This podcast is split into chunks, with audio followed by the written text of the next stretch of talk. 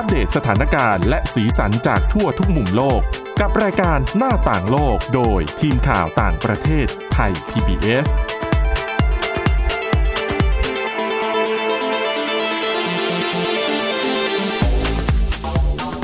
สวัสดีค่ะคุณผู้ฟังต้อนรับเข้าสู่รายการหน้าต่างโลกค่ะ ต้องบอกเลยนะคะว่าในช่วงสัปดาห์ที่ผ่านมา ทั้งการเมืองในเมืองไทยนี่ก็เรียกว่าคึกคักกันมาก ๆนะคะ เพราะว่าเรียกว่า kick off อย่างเป็นทางการแล้วสำหรับการเลือกตั้งที่กำลังจะเกิดขึ้นนะคะ ซึ่งในประเด็นนี้นะคะ คุณชลันทรโยธาสมุทรเนี่ยก็ได้ไปพูดคุยกับบรรดาตัวแทนของพรรคการเมืองใช่ไหมค่ะ ไปที่จะงานแสดงวิสัยทัศน์อืมตัวแทนพรรคการเมืองในประเด็นที่หลาย ๆ คนอาจจะไม่ค่อยได้เห็นในค่ะในป้ายหาเสียงต่าง ๆ นะคะอืมก็เป็นเรื่องผู้ลี้ภัยบทบาทนโยบายของค่ะถ้าเขาจะมาเป็นรัฐบาลเนี่ยจะมี นโยบายเรื่องนี้ยังไงรวมไปถึงนโยบายต่อแรงงานข้ามชาติค่ะเห็นไหมคุณชลันทรก็สามารถเนาะโยงเอาประเด็นการเมืองในไทยเข้าสู่เอ่อเรื่องราวของต่างประเทศได้นะคะอะสำหรับวันนี้ดิฉันสวรักษ์จากพิวัฒนาคุณนะคะ ก็จะเอาเรื่องเรียกว่าเป็นประเด็นอีกแล้วอะ่ะค่ะจีนไต้หวันเนี่ยยังไงไม่รู้ร้อนตั้งแต่ตลอดสัปดาห์ที่แล้วแล้วก็ก่อนหน้านั้นไม่นานค่ะคือไต้หวันนี่ก็แบบมีเรื่องให้เราเป็นข่าวให้เราได้ทำตลอดนะคะ ก็คือประเด็นล่าสุดใช่อิงหวนเนี่ยเขามีกำหนดการที่จะเดินทางไปเยือนประเทศในแถบละตินอเมริกาค่ะ เพราะว่าจะไปเยือนประเทศที่เป็นพันธมิตร ยังคงมีความสัมพันธ์ทางการทูตกับไต้หวัน ซึ่งค่ะตอนนี้เหลือแค่ 13 ประเทศเท่านั้นเองค่ะประเทศล่าสุดที่ชิ่งหนีไปก่อนเนี่ยก็คือฮอนดูรัสค่ะฮอนดูรัสเนี่ยชัดเจนนะคะว่า ยุติความสัมพันธ์กับไต้หวัน แล้วหันไปสถาปนาความสัมพันธ์กับจีนค่ะ เพื่อที่จะได้ผลประโยชน์ เรื่องเศรษฐกิจการค้าการลงทุนค่ะนะคะ ดังนั้นพอฮอนดูรัสจากไปไต้หวันเหลือแค่ 13 ประเทศ แล้วก็ส่วนใหญ่ก็จะเป็นประเทศเล็กๆอะ่ะค่ะเป็นประเทศหมู่เกาะบ้าง เป็นสำนักวาติกันบ้างอะไรแบบเนี้ยนะคะ ก็ช่วงนี้ก็เลยต้องเดินสายกระชับความสัมพันธ์ให้มากขึ้น ทีนี้ ไอประเด็นที่ว่าไปเยือนประเทศพันธมิตรของตัวเองเนี่ย ก็ไม่ค่อยเท่าไหร่ แต่ปัญหาเนี่ยอยู่ตอนขากลับค่ะนะคะ เพราะว่าที่ไปเยือนเนี่ยมันอยู่แถบอเมริกาตอนใต้ๆใช่ไหมขากลับดันไปแวะที่ลอสแองเจลิสในรัฐแคลิฟอร์เนีย คือแค่ค่ะแค่ผู้นำไต้หวันไปเยือนเนี่ย จีนก็เริ่มเคืองๆแล้วนะ แต่คราวนี้ไม่ได้ไปเยือนเฉยๆ ไปเข้าพบกับอ่าประธานสภาผู้แทนราษฎรค่ะของสหรัฐ ที่ยังคงอยู่ในตำแหน่งด้วยก็คือเควินแมคคาทีค่ะโอ้โห จีนเดือดมากๆ และจะบอกว่าปีที่แล้วในเดือนสิงหาคมชาอิงหวนก็เคยทำแบบนี้ค่ะแต่ตอนนั้นเนี่ยเป็นแนนซี่เพโลซีนะคะ ซึ่งตอนนี้เป็นอดีตประธานสภาผู้แทนราษฎรสหรัฐไปแล้ว เพโลซีตอนนั้นเนี่ยที่ยังคงอยู่ในตำแหน่งเนี่ยนะคะ เขาไปไต้หวันอืมแล้วก็ไปพบกับไช่อิงหวนจิงหวนค่ะก็มาต้อนรับแบบใหญ่โต จีนโมโหมากค่ะ ถามว่าทำไมถึงสำคัญการที่สองคนสองตำแหน่งนี้มาพบกัน เพราะว่าประธานสภาผู้แทนราษฎรสหรัฐถ้าเทียบไล่ลงมาเนี่ย นี่คือผู้นำอันดับสามอืมของสหรัฐอเมริกาค่ะนะคะ เพราะว่าถ้าหากว่าในกรณีที่เกิดเหตุฉุกเฉินหรือว่าเกิดเหตุอะไรก็แล้วแต่ ประธานาธิบดีทำหน้าที่ไม่ได้ค่ะรองประธานาธิบดีก็ทำไม่ได้ ผู้นำสหรัฐ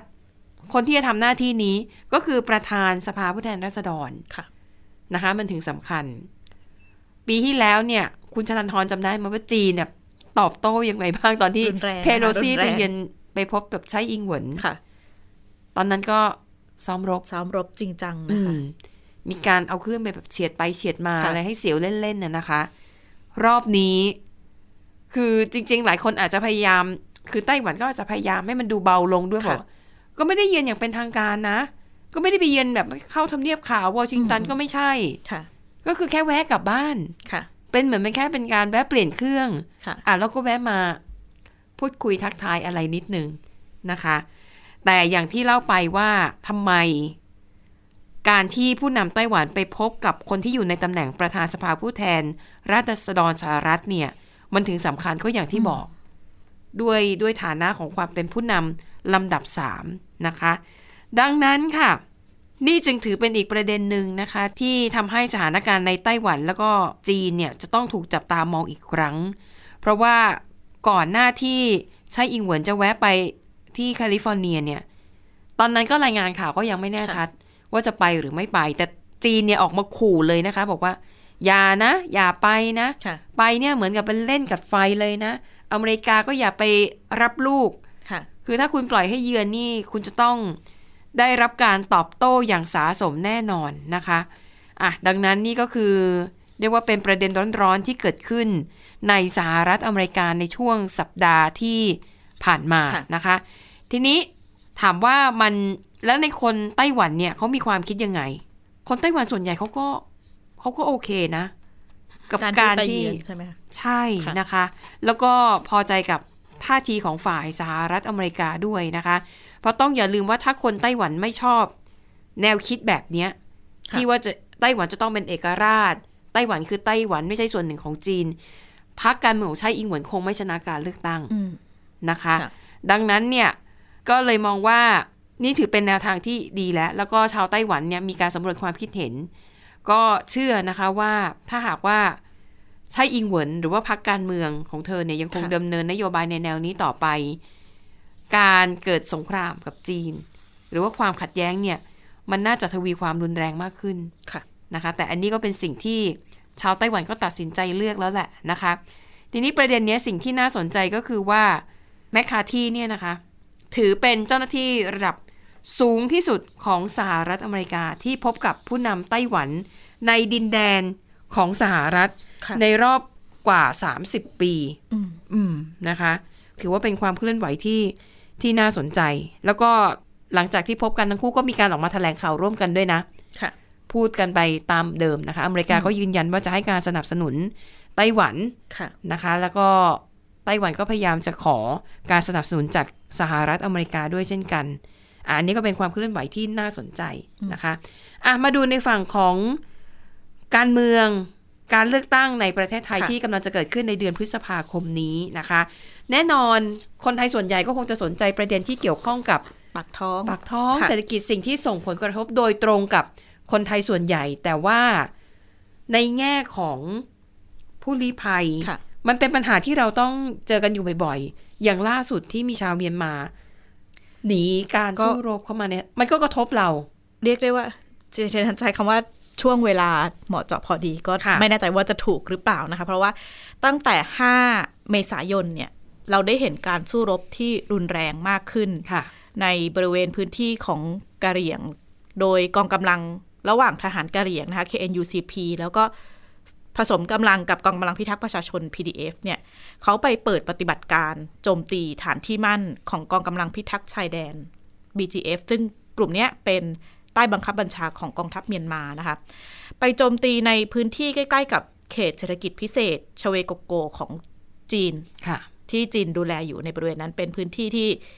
ใช้เป็นคาสิโน พื้นที่พนันรวมไปถึง ก็มีรายงานว่าเป็นพื้นที่ของกลุ่มสแกมเมอร์ออนไลน์ที่อ่าหนีมาจากกัมพูชาอะมาค่ะอยู่บริเวณเนี้ยแหละค่ะ ทีนี้กองกำลังของผสมระหว่างกองกำลังกะเหรี่ยงกับ PDF เนี่ยก็ไปเปิดปฏิบัติการ เข้าไปมีเห็นเอ่อ ทางสื่อเมียนมาเนี่ยเขาก็ส่งมาเข้าไปตีทำลายพื้นที่คาสิโนนะคะค่ะเอ่อกองกำลัง BJF ก็เปิดปฏิบัติการตอบโต้ แล้วก็กลายมาเป็นการสู้รบด้วยอาวุธหนัก เพราะว่าเออกองทัพเมียนมาก็ส่งเครื่องบินลบเข้าไปในพื้นที่นะคะมันก็ทำให้คนในพื้นที่เนี้ยหนีตายออกมา แล้วก็แน่นอนแหละพื้นที่มันติดชายแดนไทยบริเวณค่ะแม่สอด ก็ข้ามพรมแดนเข้ามานะคะ บริเวณเอ่อ แม่สอดแม่น้ำเมยเข้ามาเนี่ย ก่อนหน้านี้มีรายงานว่า สักวันวันวันที่เกิดเรื่องเนี่ย วันที่ห้าเนี่ย บอกว่ามีผู้ลี้ภัยเข้ามาประมาณพันคน แต่ว่าเมื่อวานก็มีการนำเสนออัปเดตตัวเลขผู้ลี้ภัยนะคะ บางรายงานเนี่ย รายงานว่ามากกว่า 5,000 คน บางรายงานพูดถึงว่าถึง 8,000 คนเลยทีเดียวค่ะข้ามมาซึ่งเอ่อเข้ามาที่ไทยเนี่ยตอนนี้ก็เอ่อมีคนไปบริจาคข ออาหงอาหารต่างอืมๆแต่ว่าข้อจำกัดของปัญหาผู้ลี้ภัยก็คือเข้ามาเนี่ยอาจจะอยู่ได้ชั่วคราวค่ะเสร็จแล้วก็กลับไปต่างๆนะคะ โดยสถานการณ์เหล่านี้แต่ว่าด้วยปัญหาเอ่อวิกฤตในเมียนมาเนี่ย การส่งผู้ลี้ภัยบางส่วนกลับไปเนี่ย โดยเฉพาะกลุ่มที่สนับสนุนกลุ่มต่อต้านรัฐบาลเนี่ยค่ะอย่างล่าสุดนะคะ มีรายงานว่าเออมีการส่งกลับไปแล้วก็ไปกับกองกำลัง BCF แล้วก็ ท้ายที่สุดถูกสังหารอืมสี่คน อันนี้กลายเป็นประเด็นที่ เอ๊ะ แล้วทำไมเราจะต้องมาคุย เพราะว่าอย่างที่คุณสมรักษ์เกรินก่อนหน้านี้ว่า เวลาเลือกตั้งป้ายที่เราเห็นก็จะอะเพิ่มเงินเดือนอ่าค่าแรต่างงๆ ค่าแรงสวัสดิกต่างๆนะคะค่ะประเด็นผู้ลี้ภัยปัญหาแรงงานข้ามชาติเนี่ย ไม่ค่อยมีการหยิบยกขึ้นมาพูดถึงเท่าไหร่ แต่ว่า เรียกได้ว่ามันส่งผลกระทบอย่างมากอืมต่อไทยในพื้นที่ ใกล้ๆกับชายแดนเองก็ตามรวมไปถึงทั้งประเทศล่ะค่ะการการเข้ามาเราไม่เราจะมีนโยบายต่อกลุ่มผู้ลี้ภัยต่อกลุ่มที่มาในฐานะแรงงานข้ามชาติไม่ว่าจะถูกกฎหมายผิดกฎหมายเนี่ยยังไงรวมไปถึงท่าทีบทบาทของไทยในประชาคมโลก ซึ่งเรื่องนี้ก็ปฏิเสธไม่ได้ว่ามันจะเกี่ยวข้องกับมุมมองของ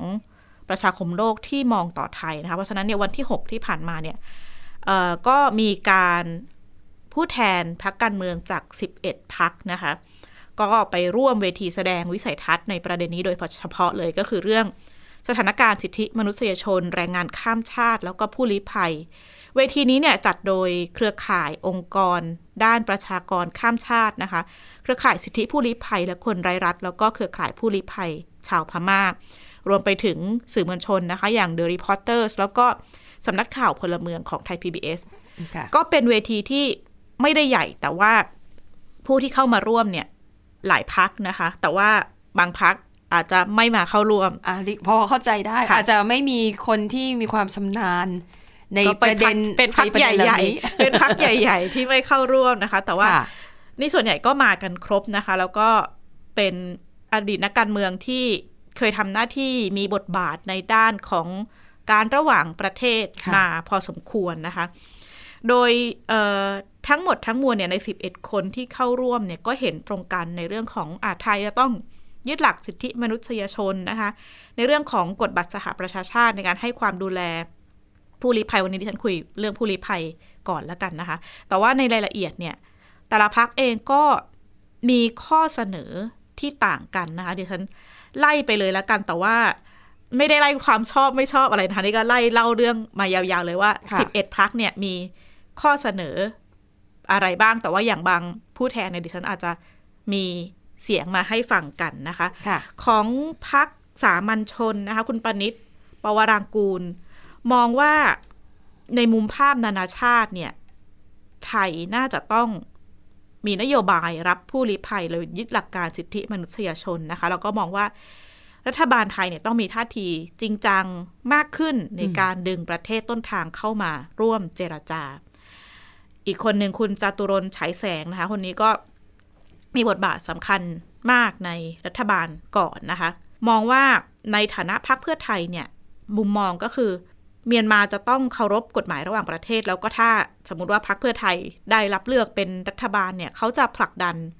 ฉันทามติ 5 ข้อ ของอาเซียนค่ะให้มีการเดินหน้าอย่างจริงจังนะคะ นี่ก็เป็นเสียงของใช่เพราะสองคุณปีมาแล้วนะนี่ก็เป็นเสียงของคุณจตุรนต์ฉายแสงต่อเรื่องนี้ค่ะค่ะ ในเรื่องพม่าเมียนมาเอ่อเราก็มีนโยบายที่จะเอ่อเคารพกฎหมายระหว่างประเทศ ปฏิบัติตามหรือช่วยผลักดันเอ่อความ five point consensus เนี่ยนะข้อตกลงร่วมกัน 5 ข้อของของอาเซียนในกรณีเมียน ในกรณีเมียนมาเพื่อผลักดันให้เป็นประชาธิปไตย แล้วก็เพื่อที่จะลดความรุนแรง คุณเกียรติสิทธิอมรนะคะ เป็นผู้แทนพักประชาธิปัตย์คนนี้ก็อดีตผู้แทนการค้าไทย ใช่ แล้วก็มีบทบาทสำคัญในการต่างประเทศค่ะเยอะนะคะ คุณเกียรติสิทธิอมรเนี่ยก็บอกว่าแน่นอนแหละพักประชาธิปัตย์ยืนยันในเรื่องของสิทธิมนุษยชน แต่ว่าในเรื่องของการบังคับกฎหมายใช้งานจริงเนี่ยอาจจะไม่สามารถ ตีความได้ว่าเข้าผู้ลี้ภัยทั้งหมดเนี่ยหรือว่าอืมแรงงานข้ามชาติทั้งหมดจะต้องเข้ามาอยู่อาศัยได้แบบเต็มที่คือคุณเกียรติก็มองในเชิงเอ่อในความแง่เป็ปฏิบัติจริงนะคะมบอกว่าค่ะไทยเนี่ยจะต้องมีการระบุ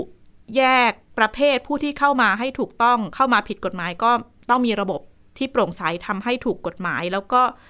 ย้ำนะคะว่าประเด็นเรื่องผู้ลี้ภัยเนี่ย ไม่ใช่ไทยอย่างเดียวที่จะต้องรับปัญหา เพราะว่า แน่นอนเป็นเรื่องของประเทศที่ 2 ประเทศที่ 3 ความต้องการของผู้ลี้ภัยด้วย เพราะฉะนั้นเกี่ยวข้องโดยรวมต่อหลาย ๆ ประเทศค่ะทั่วโลกที่จะต้องมาร่วมแก้ปัญหา แล้วก็รับมือกับปัญหาผู้ลี้ภัยลองไปฟังความเห็นของคุณเกียรติสิทธิอมรค่ะ แต่คำตอบสุดท้าย ไม่ใช่ว่าเราต้องรับทุกเรื่องเป็นปัญหาของไทย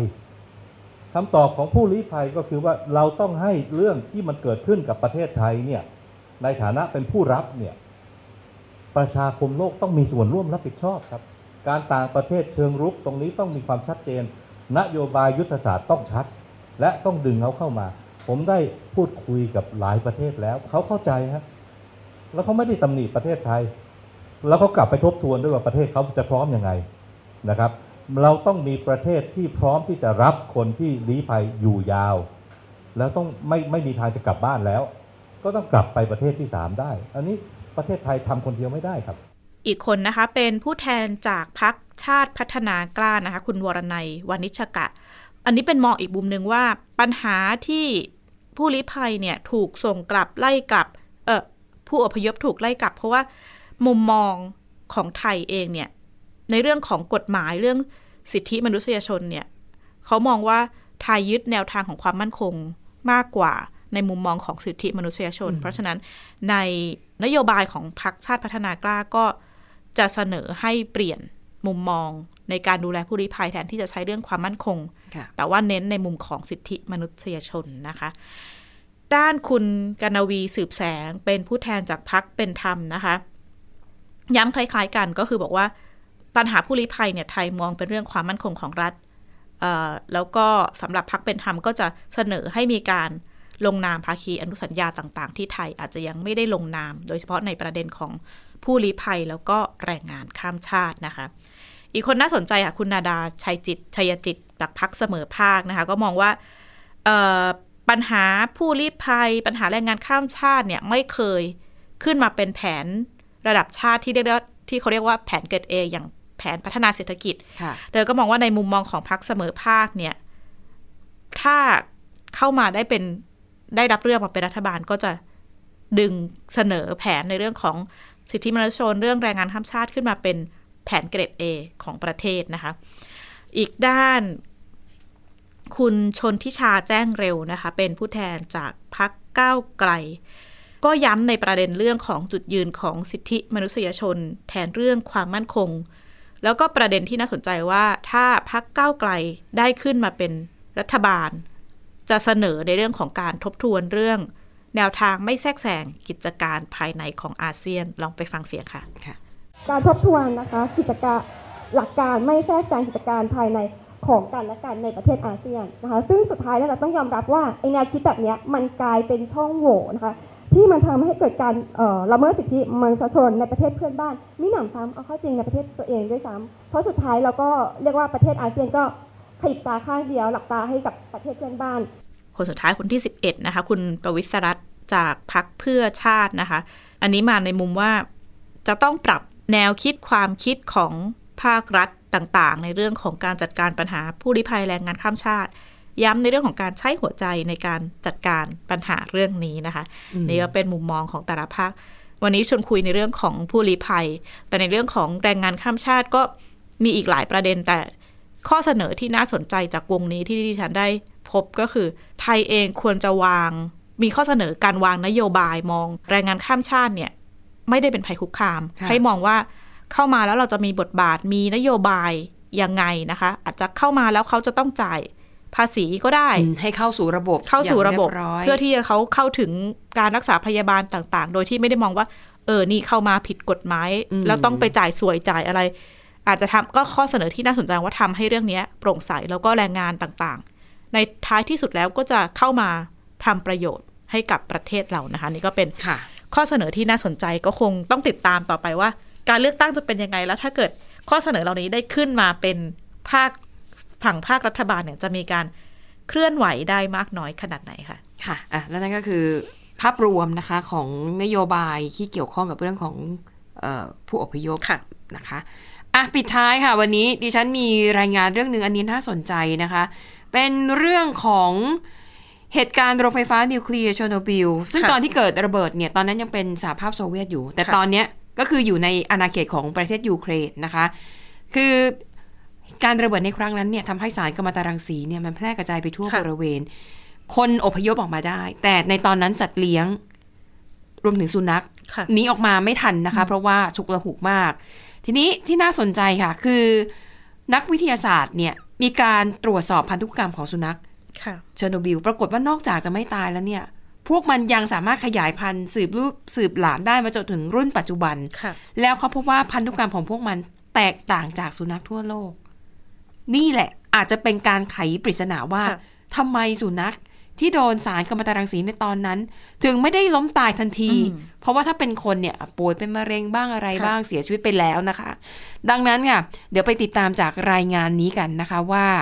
ความเปลี่ยนแปลงที่เกิดขึ้นนั้น มีอะไรบ้างติดตามได้จากรายงานค่ะ วันที่ 26 เมษายนปี 1986 เป็นวันที่โลกต้องจารึก เนื่องจากเกิดเหตุระเบิดในโรงไฟฟ้านิวเคลียร์เชอร์โนบิลซึ่งตั้งอยู่ในประเทศยูเครน แรงระเบิดทำให้ประชาชนประมาณ 200,000 คน อพยพออกนอกพื้นที่ โดยส่วนใหญ่ไม่ได้นำสุนัขออกไปด้วยทำให้พวกมันต้องใช้ชีวิตอยู่ใกล้กับโรงไฟฟ้าต่อไป คนส่วนใหญ่เชื่อว่าสุนัขเหล่านี้จะล้มตายจากสารกัมมันตรังสี แต่ปรากฏว่าพวกมันไม่เพียงแต่รอดชีวิตเท่านั้น แต่ยังออกลูกออกหลานมายาวนานถึง 15 รุ่น ตลอดระยะเวลาที่ผ่านมามีอาสาสมัครรวมถึงคนที่ทำงานอยู่ในบริเวณโรงไฟฟ้า เข้าไปให้อาหารและคอยดูแลพวกมัน รวมถึงองค์กรพัฒนาเอกชนที่มีชื่อว่า Clean Future Fund ที่แวะเวียนกันเข้าไปทำหมัน ฉีดวัคซีน และตรวจสุขภาพให้กับพวกมัน และมีการเก็บตัวอย่างพันธุกรรมเพื่อนำไปตรวจสอบ และพบสิ่งที่น่าสนใจว่า พันธุกรรมของสุนัขที่โรงไฟฟ้านิวเคลียร์เชอร์โนบิลนั้น แตกต่างจากสุนัขทั่วโลก As you can see right here, we have the tattoo. เจนเบสจากองค์กรพัฒนาเอกชน Clean Future Fund และทีมงานได้เข้ามาดูแลสุนัขเหล่านี้ เธอชี้ให้เราดูรอยสักบนท้องของสุนัขตัวหนึ่ง ที่พวกเธอทำไว้เมื่อปี 2017 เพื่อเป็นเครื่องหมายว่าสุนัขตัวนี้ทำหมันและฉีดวัคซีนแล้ว Maybe it'll be things that affect fertility. Maybe it'll be things that affect เอเลนออสทรันเดอร์หัวหน้าทีมสืบสวนสถาบันสุขภาพแห่งชาติของสหรัฐ ยอมรับว่าตอนนี้นักวิทยาศาสตร์ทราบเพียงแต่ว่า พันธุกรรมของสุนัขที่นี่มีการเปลี่ยนแปลง แต่ไม่สามารถระบุได้ว่าการเปลี่ยนแปลงพันธุกรรม เกิดขึ้นจากการสัมผัสสารกัมมันตรังสีเป็นเวลานานหรือไม่ และการเปลี่ยนแปลงจะส่งผลต่อพฤติกรรมและสุขภาพของพวกมันอย่างไร สิ่งที่สำคัญที่สุดหลังจากนี้คือการศึกษาเพิ่มเติมว่า สุนัขที่เป็นบรรพบุรุษของพวกมัน มีชีวิตรอดจากหายนะด้านนิวเคลียร์ได้อย่างไร ซึ่งอาจจะนำไปสู่คำตอบว่า มนุษย์จะสามารถปรับตัว ให้ใช้ชีวิตอยู่ท่ามกลางสภาพแวดล้อมที่เลวร้ายได้อย่างไรเช่นกัน an opportunity to look at the structure of the population and ออสทรันเดอร์มองว่า สุนัขเหล่านี้ถือเป็นโอกาสทอง ที่นักวิทยาศาสตร์จะตรวจดูโครงสร้างของประชากรสุนัข ซึ่งอาจนำไปสู่คำตอบว่าพวกมันมีชีวิตรอดในสภาพแวดล้อมที่เลวร้ายได้อย่างไร และการเปลี่ยนแปลงพันธุกรรมทำให้เกิดผลดีจริงหรือไม่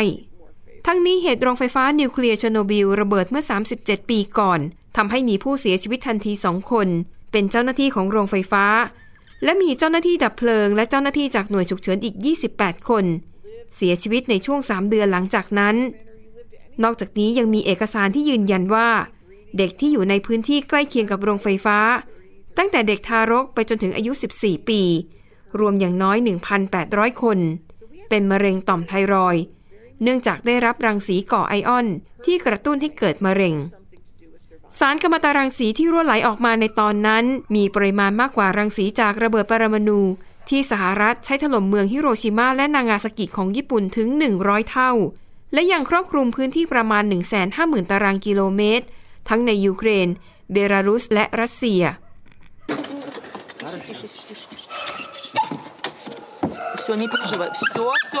สำหรับสุนัขที่อยู่ในโรงไฟฟ้านิวเคลียร์เชอร์โนบิลตอนนี้ บางตัวได้บ้านใหม่ในสหรัฐอเมริกาแล้ว ซึ่ง Clean Future Fund ได้ทำหน้าที่เป็นตัวกลางหาบ้านใหม่ และส่งพวกมันขึ้นเครื่องบินไปที่สหรัฐอเมริกา เพื่อเริ่มต้นชีวิตใหม่